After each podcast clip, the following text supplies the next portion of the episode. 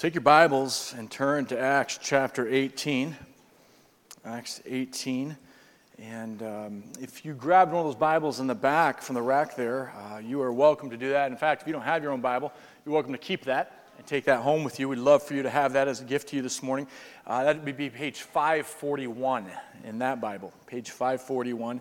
Acts 18. While you're turning there, so let me uh, throw this out to you too. Um, a little bit of help in the, the search, the, the, the pastoral search job. If you go to our church's Facebook page, there's actually a little blurb there about the position. And if you just get on that and you like it and share it, um, it'll actually multiply to your followers and, and so on and so forth. So it's a way to broadcast a little bit more uh, broadly too, so you can help be part of this process. And uh, we know we got a couple of human resource people um, that we've interacted with, and uh, Pete Anderson does a little bit of that uh, too at his job. And we know at this time of year, uh, especially between like November and December, is notoriously slow for any type of job movements and so on and so forth. So um, you know, we're just kind of anticipating that here around the holidays. But still, if we get that out there and get as many eyeballs on it as possible, that, that can only help, right? So you can help us out with that process. So if you have any questions about Facebook or whatever, uh, don't, don't see me. Um, uh, no, I just get on Facebook and church's Facebook page. I see Dan Austin. He knows. Uh,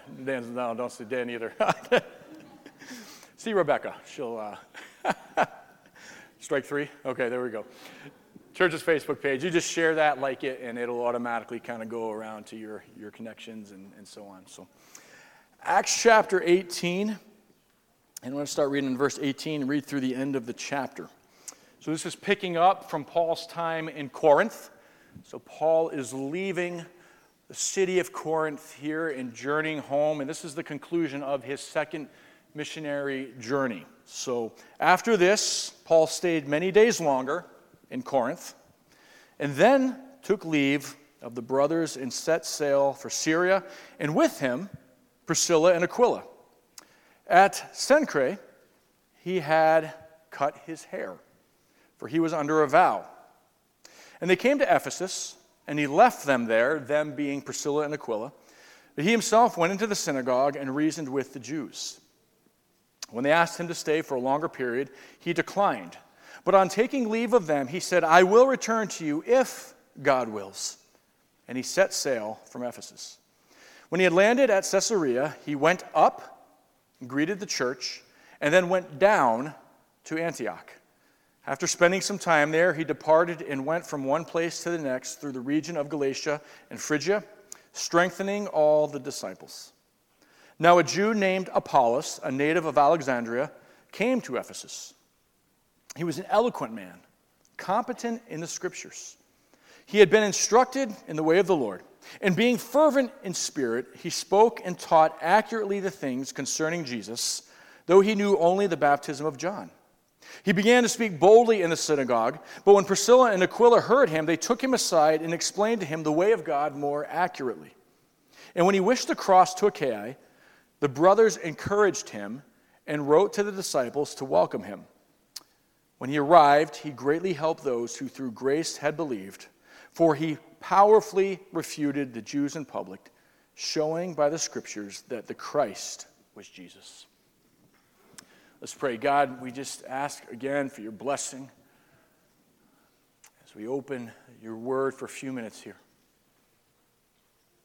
Regardless of what kind of week we've had, regardless of what is going on in our lives right now, God, whether we're in the valley, whether we're on the mountaintop, we all need a word from you. We need to hear from you. We need your truth to guide us, direct us, instruct us. Some need a word of correction today, some need a word of encouragement. God, your spirit knows all, discerns the needs of every heart. So we pray that you would minister your truth to us accordingly. God, as we just sang, we truly we have nothing to offer, but your spirit and your truth are everything. So we pray that you would work today. And as always, we pray this for the glory of Jesus Christ and the sake of the kingdom. In Jesus' name, amen. Amen. One of the things I want to feature today as I walk down here and grab my remote that I left on the front pew is uh, this, this concept of uh, support staff. And we'll get there in a minute. But uh, th- this group of people surrounding Paul and taking place in his mission in ministry. And it's significant. And we'll unpack that here in a minute. I want to start with this. Um, some of you may be familiar with uh, the name Marcus Luttrell. Mark Luttrell was uh, a Navy SEAL and uh, kind of made well known through his book and a movie made about, uh, about him called Lone Survivor. And it was about him and his SEAL team, three guys in, in Afghanistan fighting, and uh, his, his team was, was, was wiped out there. He survived. And uh, so the story is about just that, how that unfolded and then how he has dealt with it since then, being the lone survivor of, of that group. Uh, there was a man named uh, Dick Couch, and to be honest with you, I don't know if Dick Couch did this on purpose or not, but he wrote a couple books that track through Navy SEAL uh, training. And he just happened to track through uh, the class, class 228, that was Marcus Luttrell's graduating class from uh, SEALs uh, training. And uh, I want to read to you an excerpt from the speech that was given at Marcus Luttrell's graduation, uh, along with the rest of the SEALs who graduated in this class. And this is what this, this general writes or, or said in this speech. In closing, I want to ask you a favor. We SEALs get our share of recognition for what we do. In the teams, there are a number of non SEALs who work very hard to make us look good, to make you look good. I'm talking about the technicians in the armory and the dive locker, the supply people, and the administrative personnel. They deserve our respect and appreciation. So, at least once a day, I want you to compliment one of them or give them a good word. They do so much for us and seldom get the credit for it. There's another group of warriors that we SEALs are privileged to serve with men who seldom get the recognition that they deserve. I'm talking about the combatant crewmen in our special boat unit. Many of you will fight alongside them. These men are professionals in their own right, and if you don't think running across a State 5C on a moonless night at 40 knots doesn't take the right stuff, then you have a good deal more to learn. The combatant crewmen in the special boats units are our brother warriors. Treat them with respect. I love that. This moment of graduation, what he's challenging these guys with is to be grateful for the team that supports them. In essence, what he's saying is, you guys get all the glory, but if none of these other people do their job, you don't get to do yours. If the ammunition isn't stocked, guess what? You're not firing anything at the enemy. If, if the boat drivers don't know how to get you there safely, you're not going to carry out your mission. If you don't have enough food in your packs, you, I mean, on and on, right? And he's saying it, it takes this team, this group of people, to make you successful. And we see that here in Acts chapter 18. I love it. We meet Apollos. We see Priscilla and Aquila, who we met last week. Remember, tent makers, blue collar workers. And we see how dependent Paul is on them. And I want us to understand that again today that this missional effort that we are part of takes all of us. It's not reserved just for the trained professionals, the pastors, the elders, the deacons, hub group leaders, the missionaries, right? If we don't have us we don't accomplish anything. That comes across here in this passage. We'll unpack that a little bit more in a minute. But let's start here where Luke starts at the conclusion of Paul's second missionary journey. Paul journeys to Jerusalem and Antioch as his second missionary journey comes to its conclusion. So we see here at the beginning, in verse 18, that Paul had stayed on for some time in Corinth. And if you remember from last week, uh, this was after a quite fearful beginning. Remember, this second missionary journey was not all, uh, you know, unicorns and rainbows for Paul. Uh, they had Philippi and Thessalonica and Berea and the indifference shown in Athens and the opposition in Corinth. This was hard, and we talked about that last week. So much so that God, uh, uh the Lord Christ, appeared to Paul in a dream and said, Paul, don't be afraid keep working. And we unpack that. Why did God have to make that, that, that, that vision, give Paul that vision? I believe it's because Paul was discouraged. Paul was afraid. He was human, just like us. He says that in 1 Corinthians, right? We unpacked that last week. He was beat up, fears within. He's struggling. But he stays on. It's another reminder to take God's promises to heart and keep doing what God has called us to do. Ministry is neither easy or quick. It's hard. And sometimes we have to stay at it for a long time. Paul modeled that for us. And at the end of this, he wasn't forced out, he left when the Spirit led him out. We see here that he leaves with Priscilla and Aquila. We met them last week, these tent makers who he happened to meet there in Corinth, who had been forced out of their home in Rome. God brings them together as partners in ministry in Corinth, and they become significant lifelong partners, part of this team. We'll see this again in a little bit. Then there's this interesting note here that Luke gives us Paul got a haircut. All right. Apparently, he wanted to look good when he got to Jerusalem and Antioch, right? Um, he cut his hair on the way back. Luke gives us a little more information than that. It wasn't just because Paul was vain. Um, apparently, it was a part of some sort of unspecified vow. And honestly, I, I don't know what this vow was. Commentators don't know what this vow uh, was. But it seems most likely it's somehow connected to Paul's Jewish heritage and maybe a step beyond that, one of the most popular suggestions by commentators is that it was probably part of some sort of Nazarite vow. So if you want some riveting study this afternoon, go home, Numbers chapter 6, verses 1 through 21, and you can learn all about the Nazarite vow. And that will help inform this possibly. But what these vows ended with, usually, was a sacrifice being made in Jerusalem, which would truly fit with where Paul is going here. Um, some speculate that this vow, whether it was Nazarite or not, could have been some sort of personal vow of thanksgiving offered to God for his protection, the promised protection that he gave Paul while he was traveling, uh, that it was uh, that. Darrell Bock in his commentary kind of leans towards this. Whatever the specifics are, um, I think we could say a few things, um, at least by way of summary, probably by way of, of, of baseline this making and keeping of a vow on Paul's behalf expressed at some level his, his level of devotion and commitment to God. You didn't make vows if you weren't committed and devoted to God. I think it also demonstrates here the act of someone who was a pious Jew.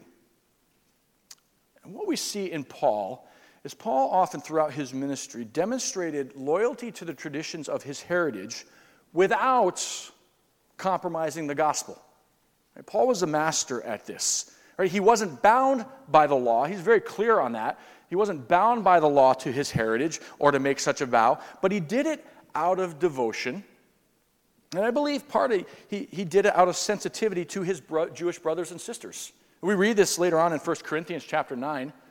This isn't a stretch to say this. Paul writes to the Greeks, I become a Greek. To the Jews, I become a Jew. Uh, Paul maintains sensitivities for opportunities to present the gospel without compromising the gospel. So I think this is part of the reason why Paul does this. He gets his hair cut. He ends up in verses 19 through 21 in Ephesus. Now, this is an important introduction.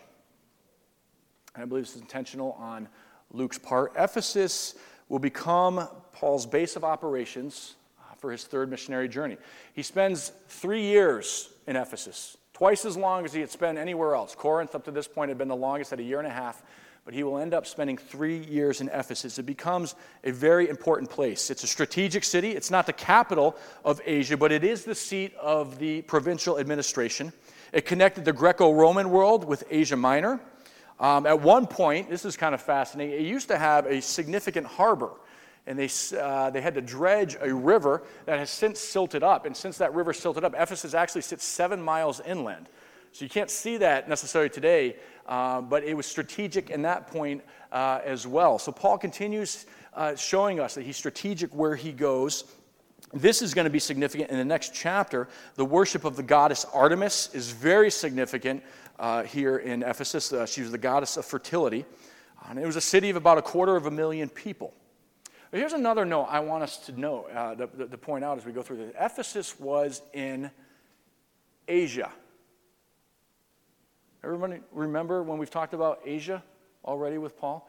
Asia was the place earlier in Paul's second missionary journey where he wanted to go, and God said no. And he redirected him. Remember that? God said no, directed him away from Asia. Now, it's open. Now, Paul is in Ephesus, one of the most significant cities in Asia, doing the work of ministry. And remember, we talked about this a few weeks ago. Sometimes God says, and it doesn't make sense to us, sometimes God says no. Sometimes God says, wait. Sometimes God does stuff, and we're like, you make no sense to me, God. And, and Paul's motives were pure, right? To share the gospel in, in Asia was a pure motive. But God said, no, not yet. That's your timetable, Paul. It's not mine. But see what God does? God's always doing his thing. And here now, Paul has Asia. One of the things he has now, though, that he didn't have then was Priscilla and Aquila. And maybe that's part of the reason God said, wait, I'm going to introduce you to a couple who are going to become significant. So again, let this encourage your faith to trust God. He always knows what he's doing. And now we are in Asia. He goes to the synagogue there and he reasons. That's becoming quite the buzzword in Acts, isn't it? He reasons, which means he engages, he interacts, he gets to know the people, but he also proclaims truth. And in Ephesus, there's actually a decent response to him in the synagogue. They actually ask him to stay longer. This time, though, Paul says, No, not this time. Um, he, he, he, says, I, I, I've got to leave. He promises to return if God wills, which is always the driving force for Paul in his ministry. And it was what would lead him to return if God desired. One thing he does do, though, in verse 19, he leaves Priscilla and Aquila there to watch over things. And I can't emphasize again enough how significant they are. And I can't emphasize enough again that these were ordinary blue collar people, tent makers. The thing that sets them apart and makes, that, makes them significant to kingdom work is that they are simply willing to go and do whatever God asks them to do. They're kicked out of Rome, they settle in Corinth. God calls them to go to Ephesus, they do that. I mean, part of it is me, it's like, no, man, I already got kicked out of my home. I settled in Corinth, we're good, the business is going good. But no, they pick up and say, there's a need for us. You know what I thought about here is, is in our time uh, when we go over to Europe for the, um, the, these CMED conferences, I, have met a number of missionaries there over the years uh, who are what you would call second career missionaries. And that's often been a, a challenge and encouragement to me. These are, these are people, I, I, think maybe not unlike Priscilla and Aquila, they, they, had a trade, they had a job, and they spent years doing this. But then all of a sudden, they, they, they, get older, their kids graduate out of the house, and now they're at a point where, um, hey, we're a little bit more free. And, and they say, hey, God's, God's given us ability. I've been an administrator, I've been an engineer, I've been this. And, and, and they'll go over, and, and they've got missionaries over there who are starting in their you know, 40s or, or whatever, uh, to, to, to, to be second career missionaries. Be open to that. I'm going to leave that right there, right? You don't have to be, you know, ah, you're a 20 year old right out of seminary to go be a missionary. Maybe at 45 years old. What? That's old. Yeah, well, maybe God's calling you. Priscilla and Aquila are a great example of that. They had a trade, they were older. And yet here they are, traveling. What makes them power and effective isn't necessarily their, their background, their training, their professionalism, it's, it's their willingness to go, right? Struck by that. Again, we see the significance of partnerships here. This is a theme that we developed earlier in the book. Even Paul, as great as he was, could not do ministry alone. He was at Navy SEAL without any support, right? He couldn't do it alone. You see the significance of partnerships. So he goes and he spends time in Jerusalem uh, and Antioch. Uh, these, these two cities. Now, you, you, might be looking at this. Well, let me say a couple things. First of all, why, why was he so um, adamant about leaving and not staying in Ephesus? Most commentators believe that Paul was highly motivated to get to Jerusalem for Passover. And uh, tra- winter travel on the Mediterranean shut down around September and didn't follow uh, fire back up again until March. And they know that in this year, on AD 52, uh, that Passover fell in, in early April. So Paul, uh, most likely in his desire to get to Jerusalem, did not want to, to risk staying too long in Ephesus and, and miss the boat. And, and even if he could leave in March, wasn't guaranteed to get to Jerusalem on time. That's why a lot of commentators believe he was in a hurry to, to get out. Now, you may say, I'm reading this, Craig, and I don't see Jerusalem here in my text. Um, and depending on what version you have, you may or may not see it. But here's why we say that. Um, uh, there's, there's unique terminology here. Um, when he, verse 22, when he landed at Caesarea, he went up and greeted the church and then went down to Antioch. Pretty much exclusively, anytime you see in Scripture, that terminology is always associated with Jerusalem. You always, in Scripture, the Old Testament, you always go up to Jerusalem that sat high. You always go down from Jerusalem. And most commentators think that, that the church is, is there because we know he went to the church at Antioch. The only other significant church that, we would, that we've interacted with was the Jerusalem church, and that is the church being talked about here. So that's why they think he was trying to get there for Passover and uh, to, uh, to see the brothers and sisters there, fortify the bonds there. He goes to Antioch, and then he leaves again. Uh, the grass did not grow under Paul's feet. And he ends up spending some time in Antioch and then leaving. I want to point out again, though, just in these two verses, there's a summary of 1,500 miles traveled just in two verses. It's another good reminder to us of how the book of Acts works. Because sometimes we read it and be like, oh man, it was so exciting, and this happened. And, you know, some people, like, this is 1,500 miles in two verses. Uh, you know, it, it's compressed. And uh, this all took time and unfolded over time weeks, months, years, even. So he leaves and he heads back to Galatia and Phrygia, places where he had gone on his first missionary journey, strengthening the churches. Luke then leaves Paul here for a little bit, and he introduces us to this, what we'll call support staff. Little parenthesis here in the book of Acts. We meet this man named Apollos. Who is Apollos? Well, in verse 24, we see that he's a Jewish man. He's a native of Alexandria. These are two important details. Um, Alexandria was a significant place to be from. We said a couple weeks ago, Athens was kind of the philosophical capital of the world. Alexandria would have been its rival. One of the largest libraries of the ancient world been, was, was, discovered, and we know Alexandria had one of the largest libraries in the ancient world. It uh, significant Jewish population. Alexandria became a theological uh, hotbed uh, back during this time. In fact, the Septuagint, the Greek translation of the Old Testament, was written in Alexandria. So this is a significant place to come from. Jeff and I would often laugh. Uh, we'd go to these pastors' conferences and such, right? We'd go to Moody, and they would find out we're from Grand Rapids. And they'd be like, whoa, Grand Rapids. And I like literally, I, heard, I can't tell you how many times, like, that's like the Jerusalem of America. Like, it's all right, it's not that great, you know. And, and we'd also get like, books. You can get books, you know, and I'm like, well, yeah, we, we, you know, books are readily available. They, they grow on trees in Grand Rapids, actually. I need a theology book. I can just go back and pick, oh, there's Darrell Bock, and, uh, you know. Um, but that's what, like, whoa, Alexandria. I mean, it was, it was a big deal. It was a significant place to uh, be from. He, uh, that's where he's from. He's eloquent, verse 24. He's a great communicator. He has a thorough knowledge of the scriptures. It says he's competent in the scriptures, verse 24. Why? Because verse 25, he had been instructed. He probably sat under some of the finest teachers available. And again, high Jewish population, he would have known the prophets, he would have known Torah. He was highly educated in the ways of the Old Testament. He was fervent in the spirits, verse 25. And I, I think and not to split hairs too much, it says fervent in spirit. If you look at some of the, the, possible alternate translations, fervent in the spirit, I wouldn't make too much of that difference. I, I think the two really are, are, linked. He's fervent in the spirit because of the influence that the spirit had in his life. And you see that connection throughout Scripture. He's fervent in the spirit. In verse 25, we see that he speaks accurately about Jesus. All right? He speaks accurately about Jesus. This word fervent, it means on fire means boiling, literally means to boil, to seethe.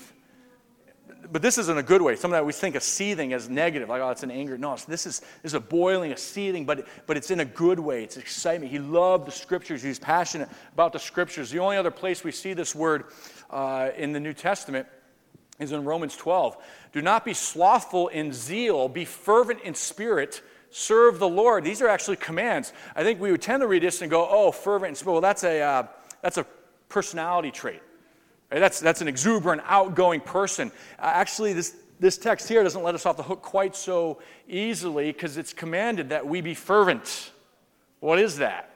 I, I've come across a lot of people, I know a lot of people who are very quiet, you know, reserved personality. But you start talking about something they're passionate about, college football, all of a sudden, you see something erupt in that person, right? Like they're, they're fervent. They start speaking about it with a passion. We had a, a boy in youth group years ago here, Chris Carpenter. I don't know how many remember Chris Carpenter. Chris was uh, wheelchair bound, and Chris was super quiet, super reserved.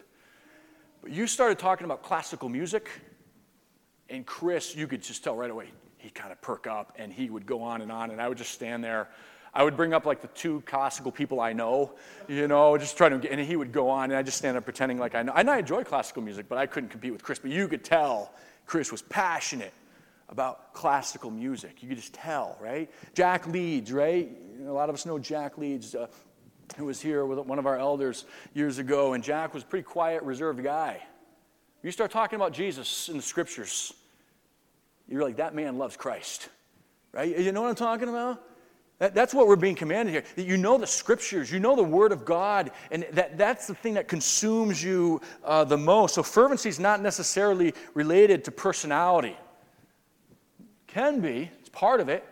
For those of you who know Mike Leong, is Mike even here today? One of our Chinese students. Like you talk to Mike about scripture. Mike's passionate. Like on Wednesday night in youth group, we're talking about something, and Mike's like, he, as a matter of fact, it was funny. We were talking about a topic that he's passionate about, and Pete kept avoiding him on purpose. And Mike was going to blow. He's like, Pete's like, oh, just a minute, Mike. And finally, he got to change. like, you know, he's like speaking in tongues almost. No, he wasn't. Calm down. He wasn't, but almost, right? Uh, but that was passion, zeal. But it's not always that, right? Little to do that. That's why we're commanded to be fervent. And I believe that that commitment and fervency in Apollos and in our lives is fed and influenced by the Spirit of God, something that's available to us all. But here's the thing in verse 25, you come across this interesting statement. Apollos' knowledge and teaching was incomplete. It was incomplete. He spoke accurately about Jesus and fervently about Jesus, but what he spoke was incomplete. Interesting, right? Now, the reality is, we can't speak to exactly where these deficiencies all were. A lot of ink has been spilt on that. Here's a few things we do know. Number one, we know he knew the baptism of John. He knew the baptism of John the Baptist, but apparently not the baptism that Jesus had commanded after the resurrection. Right? At the very least, we could say that he had accepted John's testimony of the coming Messiah. All right, pretty confident we can say that. Apollos had accepted John the Baptist's teaching of the coming Messiah. And most likely he had faith in the prophecies of the Old Testament. He just didn't have all the info yet. Now, there's a distinct possibility he knew of the life and teachings of Jesus, but maybe he wasn't totally informed regarding the details of the crucifixion and the atoning sacrifice and the resurrection, and probably wasn't aware of Pentecost and the coming of the Spirit there. Again, it's hard to say.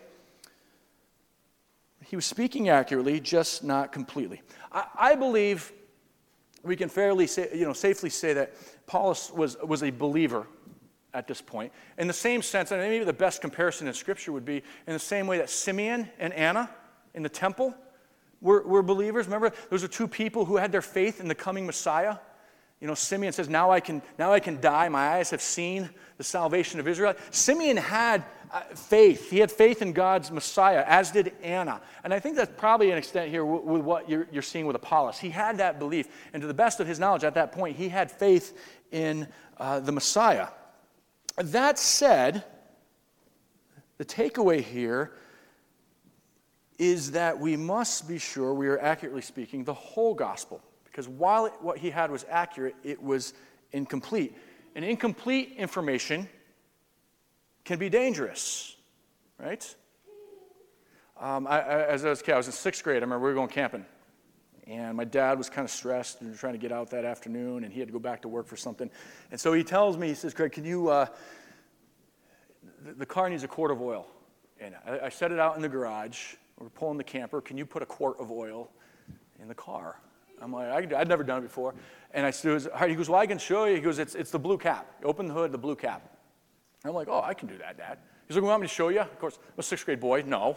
I don't you to show me. I can, I can find the blue cap. He's like, okay. Dad goes back to work. I go out to the car, open the hood. Guess what? There are two blue caps. I'm looking at both of them. Never done this before. And uh, I choose the one that was the brighter of the blue. In my mind, that made the most sense. I would just say this we had the most well lubricated power steering system of any car around, you know. Incomplete information. Uh, let, me, let me tell you one more incomplete. This, this is one of my favorite. When I, we were in uh, high school, we were playing in a championship, uh, regional championship game up in New Hampshire. And um, we had uh, this game. It was late in the game and it was close. I don't remember the score or really anything beyond this. But um, twice in this game, the opposing catcher had been called for catcher's interference.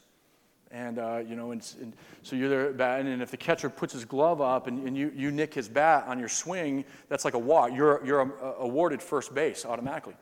So our number nine hitter was up. I remember this. Our number nine hitter was up, and our, and our coach called Kevin over. He said, "Hey, listen." He goes, go, go ahead and take your at bat. But he said, stand in the back of the stand as far back in the batter's box as you can. That guy keeps creeping up. And just in your swing, you know, just take a long swing. And he goes, maybe you'll hit the guy's glove. And, you know, and just trying to find a way to get the number nine guy on, on base. Kevin gets up the bat, and I'm not kidding. He does this, the pitch comes, and Kevin goes and swings down, and this poor catcher just screams because that ball, his bat came right down on the back of his glove. And he's like, ah, ah. he throws it off, and the umpire looks at my, my coach is like, oh my word. Kevin was called out, as he should have been.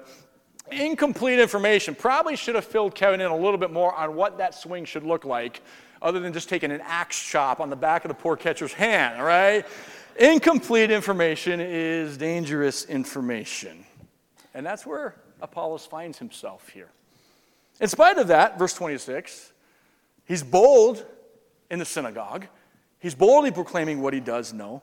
But again, boldness is good, but when boldness is coupled with inadequate understanding of the scriptures, that can be dangerous. So we meet a little bit more detail now the significance of Priscilla and Aquila in all of this. They take Apollos aside and explain to him more accurately what God is doing. I think there's three points to learn here from Priscilla and Aquila as they pull him aside. Number one, their concern and their action and their initiative is an example to us. They sense something is not right and they take initiative, they take action. Another lesson we learn from them is this they had the knowledge, tent makers had the knowledge to notice that something was off and then to instruct and correct, right? We are all responsible to know God's truth and identify error. That's the job of all of us professional, seminary educated, and lay people to know God's truth. Here's the third thing I love about them they also had the wisdom to take him aside and instruct him in private.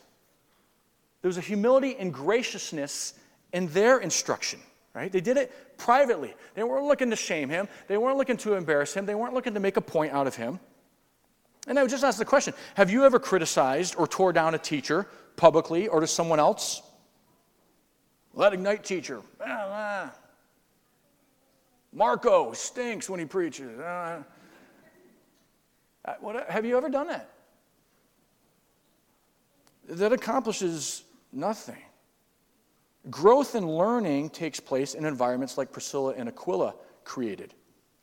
Ajith Fernando, in his commentary, writes this The graciousness of the helper, Priscilla and Aquila, and the teachableness of the learner, Apollos, give an environment conducive to growth.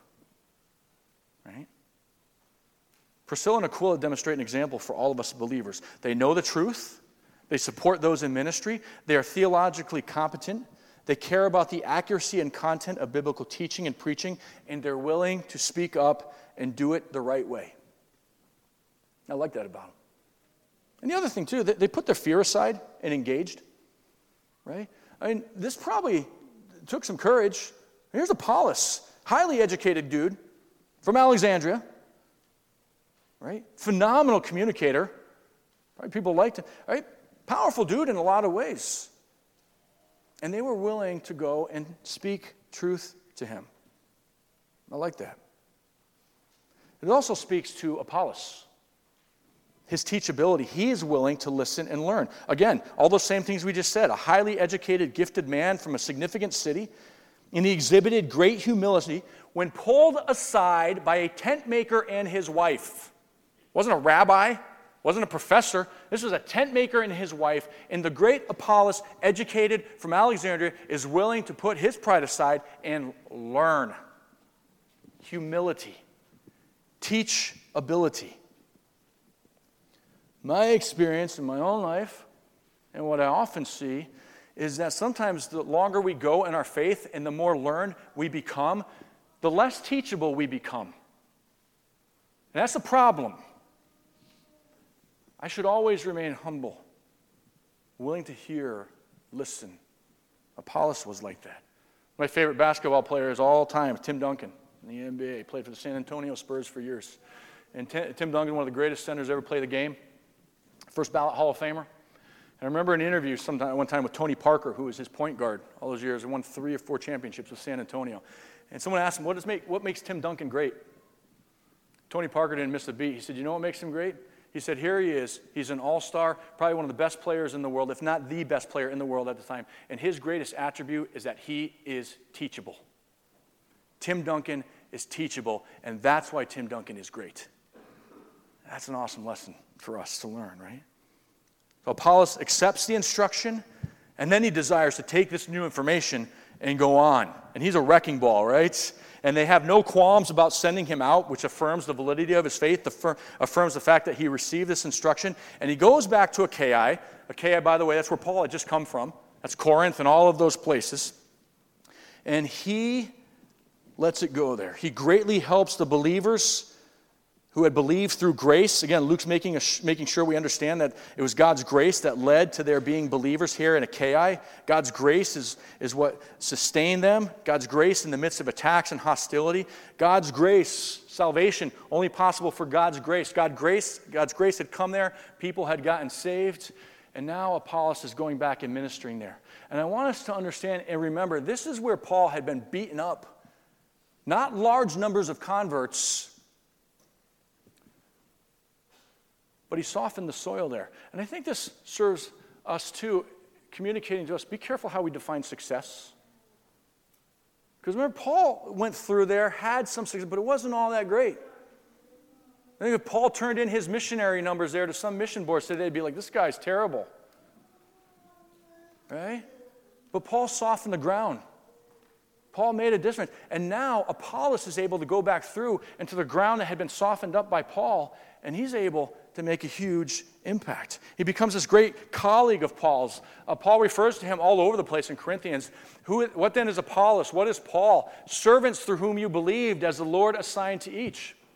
I planted, Apollos watered, but God gave the growth. So neither he who plants nor he who waters is anything, but only God who gives the growth.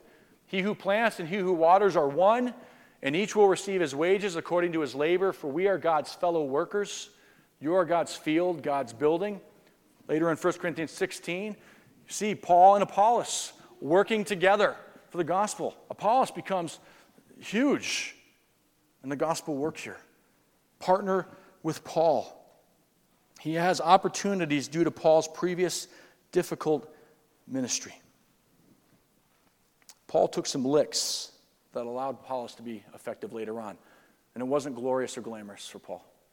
I thought about our own church's history. Name that you may have heard, Al Cuthbert. name probably doesn't mean a lot to some of you.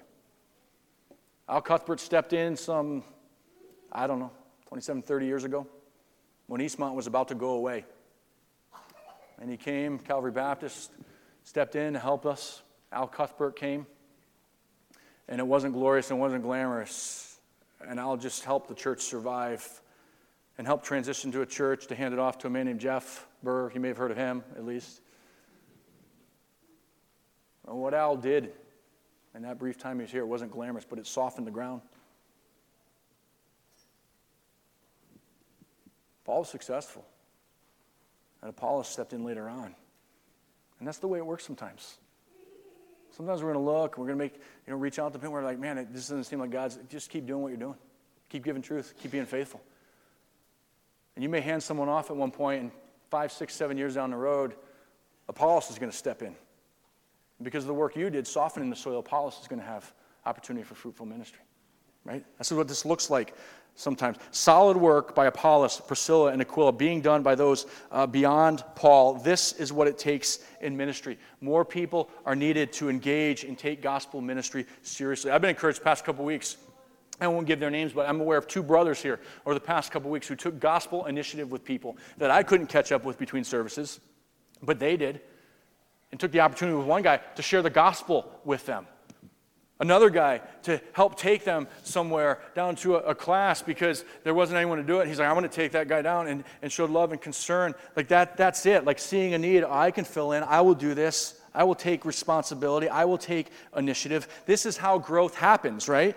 You see how this all happens? It all comes together. Paul had built into a Priscilla and Aquila, who had also ministered to Paul. Priscilla and Aquila build into Apollos, who becomes a fireball and is now equipped to go to Achaia and lay waste to the opposition there. He goes out and he makes a significant impact, right? So much so that we read these things about him here in First Corinthians. It's a shared task, it's shared responsibility. The job is bigger than any one person. Apollos becomes effective in ministry in Achaia because of this interconnectedness and the body of Christ working together in a beautiful way. I met a kid the other day. Uh, Kathy and I were down in Grand Rapids, downtown, going to a concert at Van Andel. And we get on the elevator, and there's this kid and his dad.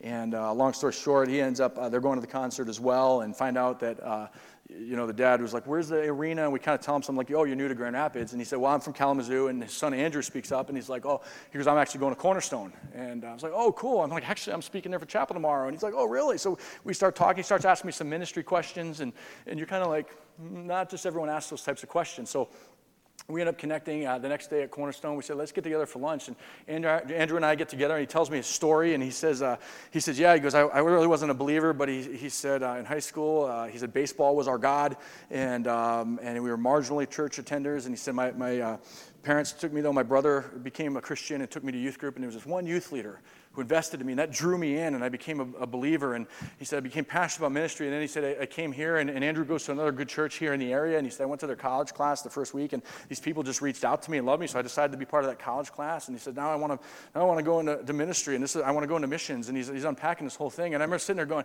Hey, Andrew, I said, How about we do this? How about once a month, me and you just get together for lunch? Andrew's not going to come to our church, he's going to another great church. I'm never going to know the youth leaders who impacted Andrew's life. I'm probably never going to know the college ministry people who impacted his life, but they made a difference, and I want to build into Andrew because I, this guy, he's got potential for ministry, right? All interconnected. All interconnected. That's what it takes. We are all building together. I asked our worship team to come up. We're going to close in a song. I just want to throw out a couple points of application. Cultivate fervency in the spirits. This, again, just comes from knowing the Word of God, spending time with God, right? How does, how does Zach, my son, who has spent all of probably 17 days in the state of Massachusetts, how does he become a Boston, Celtics fan? Right? Well, first of all, he's got the Pistons here, so there's not much. But, uh, kidding, kidding. Right? No, he watches a game with dad. And he watches another game with dad. And he sits there, and then he starts getting interested in some of the players. And then and then he watches a playoff game and experiences the heartbreak of a loss, and then the heartbreak, of, then the joy of a win, and, and right, and it, and it grows over time. That, that, that's how you become fervent. That's how you become a fan. Right? It's the same thing with the Lord. Be, be fervent in spirit. Develop that by spending time with God. Keep pursuing biblical uh, competency. Know who Jesus is. Understand Jesus, right? One commentator wrote, It's no coincidence that the New Testament begins with four books on the life of Jesus. Get to know who Jesus is. Be a humble learner. Be a humble learner. Learn. You don't know it all. You can't do it by yourself. Be a humble learner. Be wise in how you confront and instruct. And then find a place to serve and contribute to the mission. The mission requires many contributors. Some of you contribute over and above, some of you don't contribute a whole lot. Right? Find a place serve, give, watch God work.